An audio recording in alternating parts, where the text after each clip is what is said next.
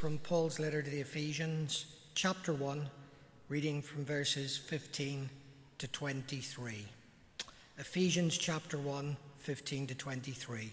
And it can be found on page 1173 of the Bibles uh, beside your seats.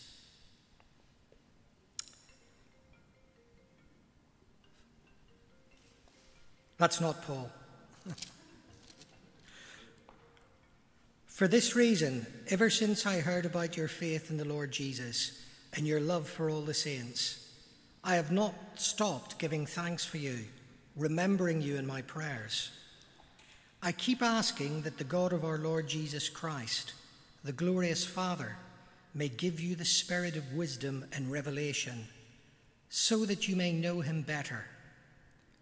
I pray also that the eyes of your heart may be enlightened in order that you may know the hope to which he has called you, the riches of his glorious inheritance in the saints, and his incomparably great power for us who believe. That power is like the working of his mighty strength, which he exerted in Christ when he raised him from the dead and seated him at his right hand in the heavenly realms, far above all rule and authority power, and dominion, and every title that can be given, not only in the present age, but also in the one to come. And God placed all things under his feet and appointed him to be head over everything for the church, which is his body, the fullness of him who fills everything in every way. This is the word of the Lord.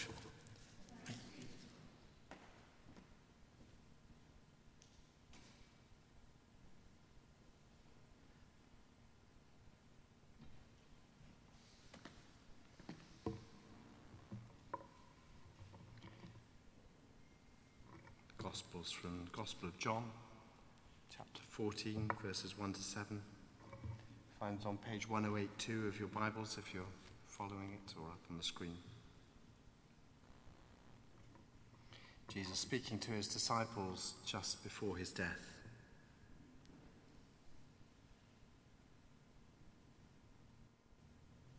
Do not let your hearts be troubled. Trust in God trust also in me.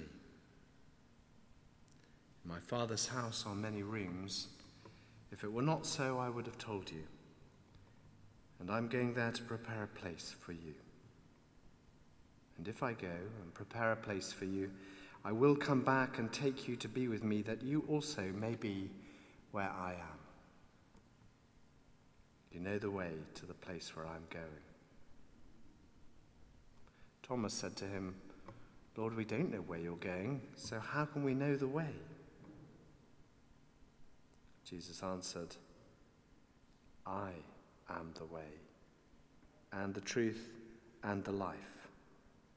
No one comes to the Father except through me. If you really knew me, you would know my Father as well. And from now on, you do know him and have seen him.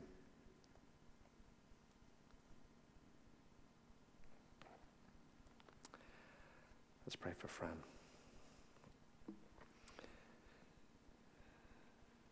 Come, Holy Spirit, now we pray, and release for us wisdom and knowledge that we may know you better. Would you empower Fran to speak to us? Just open his mouth to speak your word, your holy, true, and living word to us. Open our ears that we may hear you. And open our hearts that we may respond with integrity and with honesty, with courage, with commitment, with love, and with joy. Come, come, Holy Spirit, speak to us now, we pray. Amen.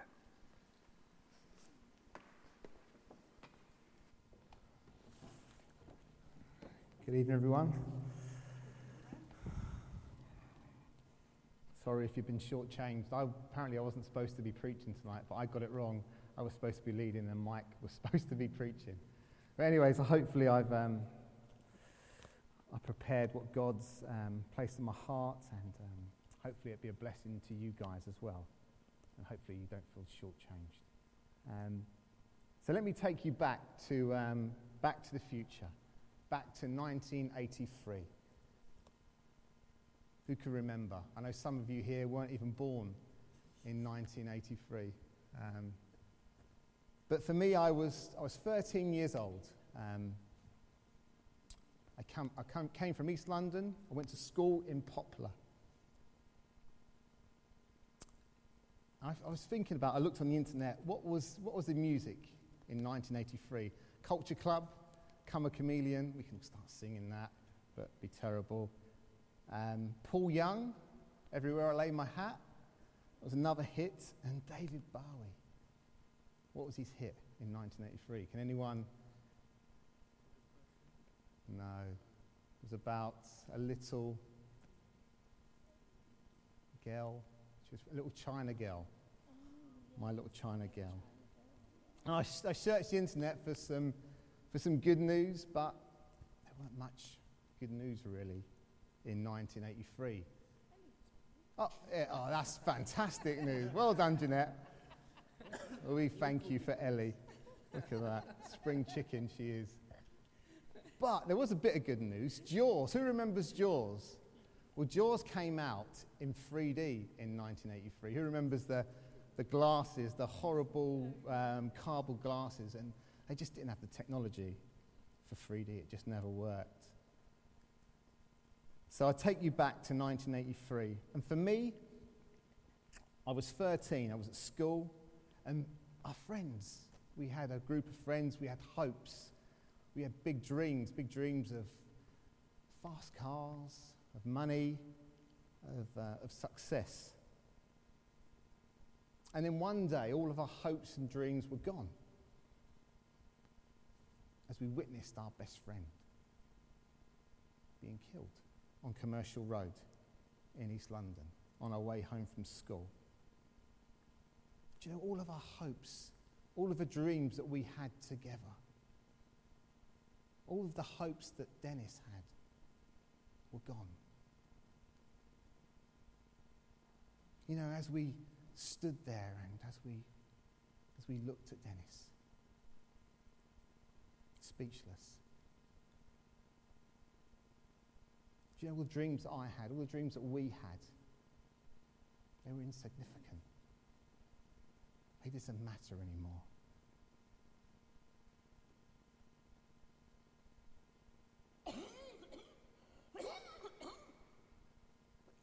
Instead, they were filled with tears of big questions of, of is there, is, what's the point in dreaming? What is the point of having hope when hope can be taken away in an instant?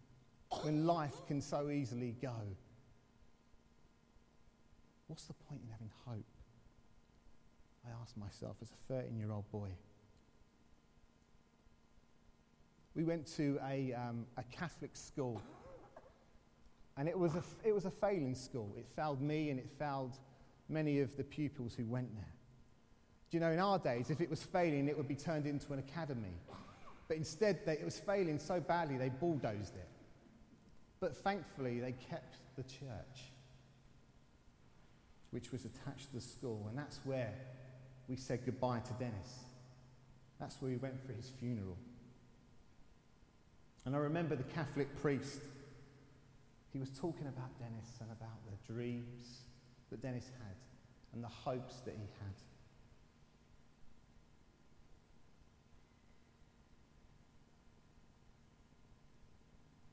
Can remember thinking, what hope is there? What hope is there for? for us? What hope is there for Dennis as he was in a box in front of me? And then for the first time, the priest said something to me that changed my life. He said that, yes, Dennis was gone from this life, but he was with his father, he was with his dad in eternity. And something else he said to me, what's come to mind as I've been thinking about preparing for this talk, is he talked of a hope as a 13 year old kid, where is the hope in death? But I sat there and listened, and he talked of an eternal hope an eternal hope for Dennis that he would be with his father.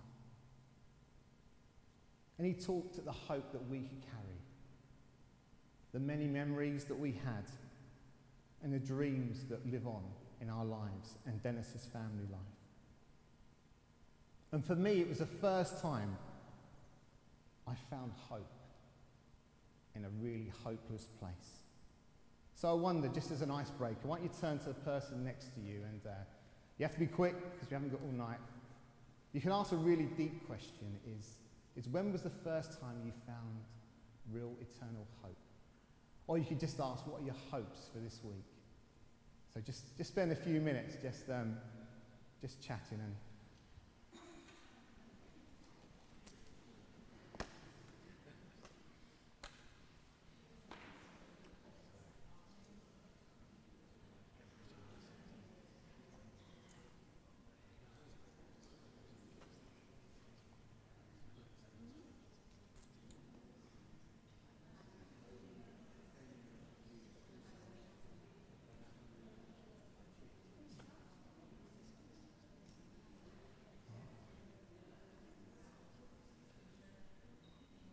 And I'll give you a big, um, big question.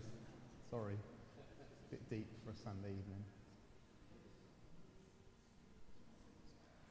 So this evening we are looking at um, Ephesians. And Ephesians is a great book to read. It's only six um, chapters, and it's a real encouragement. I really love the book of Ephesians. It's um, Paul writes the letter to the church in Ephesus. And Paul begins his letter to the Ephesians with a, um, a powerful reminder that Jesus died on the cross and he rose again. He goes on to teach us that Christ brought Jews and Gentiles together, breaking down the walls of hatred that separated. It goes on to say that we're all united and there is one Lord and there is one Spirit and there is one God that we call our Father, our Dad. So I've got two points for tonight. My first point is hope in serving, hope in serving the poor.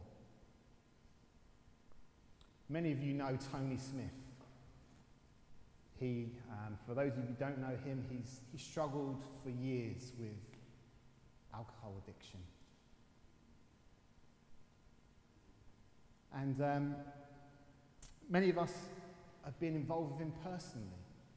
Some of you guys here have sat with him in reception, you've made him tea, you've listened, listened to him for hours on end. You've been there and you've cared for him when he's been hurting. Some of you here have delivered meals to him. Some of you here have paid for a room for the night for him. Some of you here have washed his feet, cut his toenails.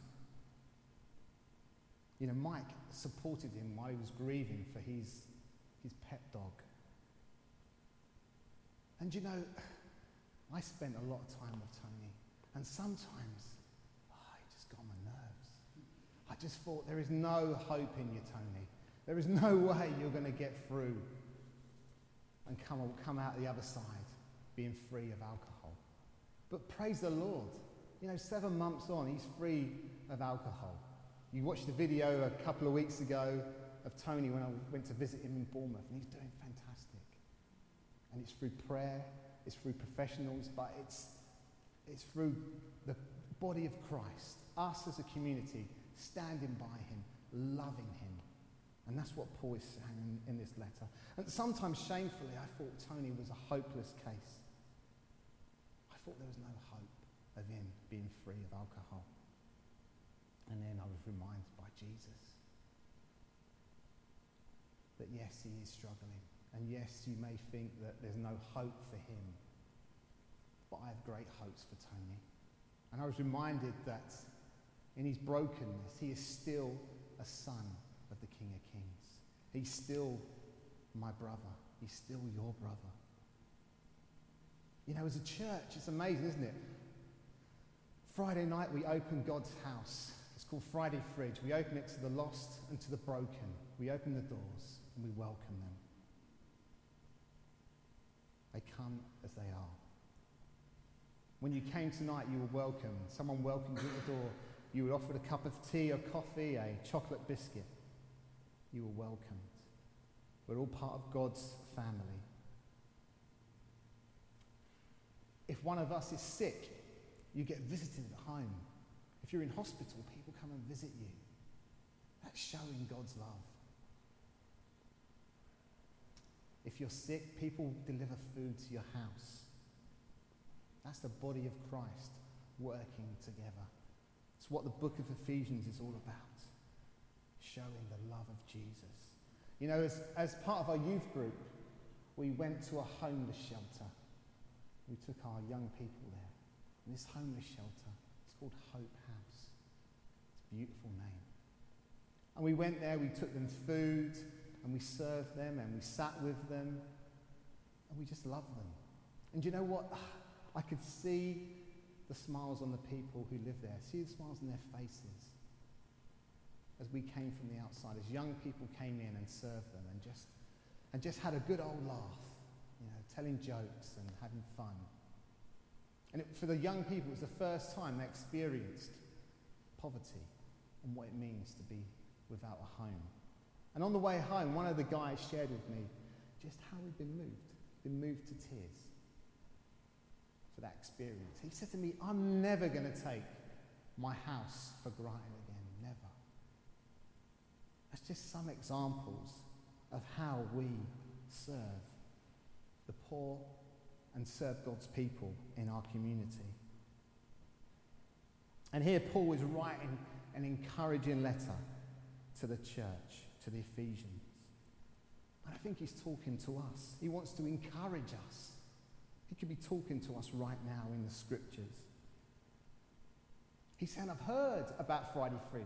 I've heard about the church is open Monday to Friday, that you welcome people in. I've heard that you visit the sick and you care for the poor. And I'm really pleased with that. That's what he's saying to the church in, in, in Ephesus. I've heard that you love God's people so much that you want to serve them and serve them. And he's so grateful to the church of, of the Ephesians because they're encouraging and they're serving. And it's so, it's so encouraging today. 2,000 years on, not much has changed. We're still serving the poor, we're still bringing hope to the hopeless. And in some way, we all play our part, don't we? We all serve God's people. A bit more interaction. Why don't you turn to the person again next to you and, and just say what way you serve God's people, what way you serve the poor, what way you serve the people in your community, in your workplaces, what way do you show God's love and God's hope? So just share with each other. And I really, after, after you share, I really want you to be like Paul and just encourage one another. Just say, you guys are doing such an amazing job. Keep it up. Do more. Keep it up. Can you do that for me? Just go and share with each other. Paul was doing. He was encouraging the church. I think it's really good that we encourage each other because so often we can be discouraged. And my second point is hope. Not the hope that the world talks about, but this hope in God that you were chosen by God. That's hope. When we read about hope in this passage, it's not the hope, sorry, sorry, Steve, it's not the hope that Pompey will win the cup again. Although that's not a bad thing. But that's, the, that's, that's not the hope the Bible's talking about. Oh, or I apologise to you again. It's not the hope that Southampton will go down, Steve. That's not the hope that the Bible is talking about. No, no, of course you wouldn't. And it's, um, it's not the hope that you're going to get a pay rise. Hope is not a feeling or an emotion. Hope is the knowledge of facts. If someone says, Mike, I really hope you have a fantastic day tomorrow, there's no guarantee that's going to happen. There's no guarantee. then we read in verse 18 Paul's prayer is that the light of Jesus will flood your hearts by the power of the Holy Spirit. And that you would understand that the hope that is given to you when I chose you. When I chose you. As a follower of Jesus, your definition of hope is far greater than it is of the world. Instead of wishing or hoping for something to happen, as a Christ follower, your hope is solid. Your hope's in the Bible. Your hope is concrete. It's grounded in the Word of God. And we know that God has chosen you by name. He's chosen Ruth by name.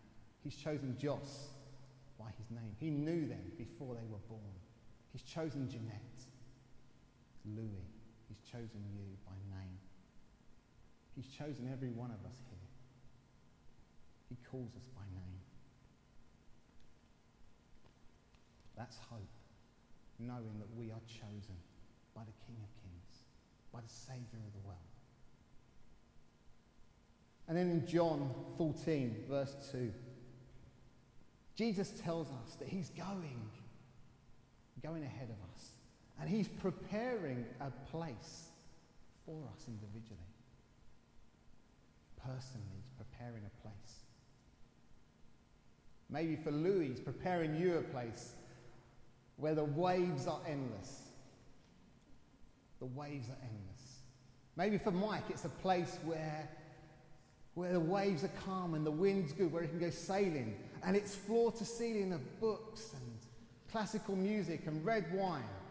He knows you, He's chosen you, He's preparing a place, a special place for you. For Steve, He's preparing a special place where it's full of Pompey fans, full of bass guitars. You see, he, cho- he chooses you and He knows you. And He goes before you. But for us to have this eternal hope, we need to know our identity in Christ. Who are we? And Ephesians is great for this. Ephesians 4, Ephesians 1, verse 4. We are holy and blameless and covered with God's love. Ephesians 1, 5 and 6. We are adopted as God's children. Ephesians 2:10. We are God's masterpiece. We are God's art, work of art. Ephesians 3:6. We share in the promise in Christ. And there's, there's plenty of hope in Romans. Romans is full of hope. Here's what I want you to take home tonight. Here's what I want you to take away. Here's the idea of how to apply this hope in your everyday life next week. And it's in the form of a challenge for you guys, for me as well. Your ears are perked up now, aren't they? And this week, the challenge is that you bring Jesus, the hope of the world, into your workplaces, into your families. Not to walk past a homeless guy on the street, but to stop and offer him some hope, to offer him Jesus. You know, how many of us encourage Mike? How many of us show hope to Mike? You know, I know, few, I don't know many church leaders, but I know a few, and they tell me Monday mornings, their inbox is full of, of moans and groans. Service went on too long, isn't it, Mike? It's full of discouragement. When was the last time you encouraged Mike? When was the last time you encouraged him? When was the last time you shared hope with Mike? How about this week? How about his inbox is filled up with hope, with encouragement for our leader? It's a challenge, isn't it? It's a challenge to me. Because so often we don't encourage our leaders. When we're walking down the street, do we stop and do we encourage the policemen, policemen, men and women? Do we say, guys, you're doing a great job in a difficult city? Do we offer them hope? Do we offer them encouragement? You know, for us, when we go shopping, for us it's Lidl's. For you, it might be Waitrose or Asda. But do you offer hope to the guy stacking the shelf, the guy on the checkout? Do you bring Jesus with you? They need that hope.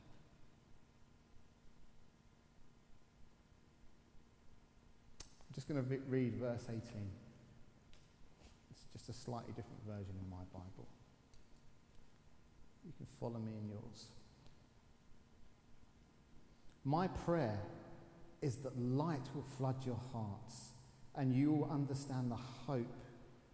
Then you will discover the glorious blessings that will be yours together with all of God's people. Maybe you're here tonight. And maybe you feel hopeless. Maybe you've been hurt too many times.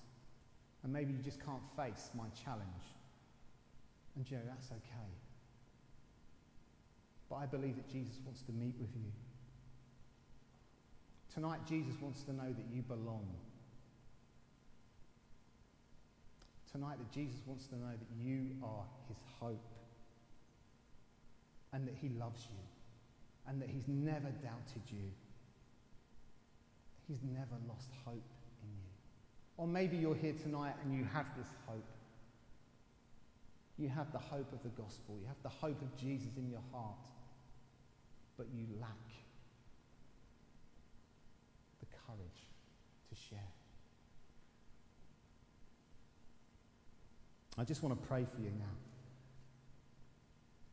We do this in the kids' groups. So it's just a little confession. So we tell the kids, you wash your hands. You just wash your hands and you wash away your sins. This is what Jesus does. He washes away all the dirt and he makes you clean. And then you hang your hands out to dry and you receive Jesus. And I just want to pray for you now. For those of you who are feeling hopeless. For those of you who don't have the hope of Jesus in your life. You don't have the hope of foundation. I pray, Holy Spirit, would you come now? And would you fill everybody with the hope of eternal life, with the hope of Jesus? Fire of God, would you come now? Holy Spirit. Would they know that they are loved? Would they know that you are their hope? Would they know that you have chosen them by name? and that you have an amazing plan. And if you're here tonight and you are feeling like you have this hope, I just want to pray for confidence for you. Confidence that you could spread this hope. That you could, you're, you're carrying this hope, but you could release this hope and you could share this hope. You could share the good news of Jesus. So, Holy Spirit, thank you that you've implanted the seed of hope in our hearts. But Lord, it's no good if it just kept in our hearts, Lord. It needs to come out. And Lord, I pray by your Holy Spirit, Lord, by your mighty power, that you would release hope from our hearts, Lord. That you would release us and that we'd speak boldly of you. Release the fire of evangelism, Lord, and release our hearts so that we can speak boldly of the hope that we have in you. Amen.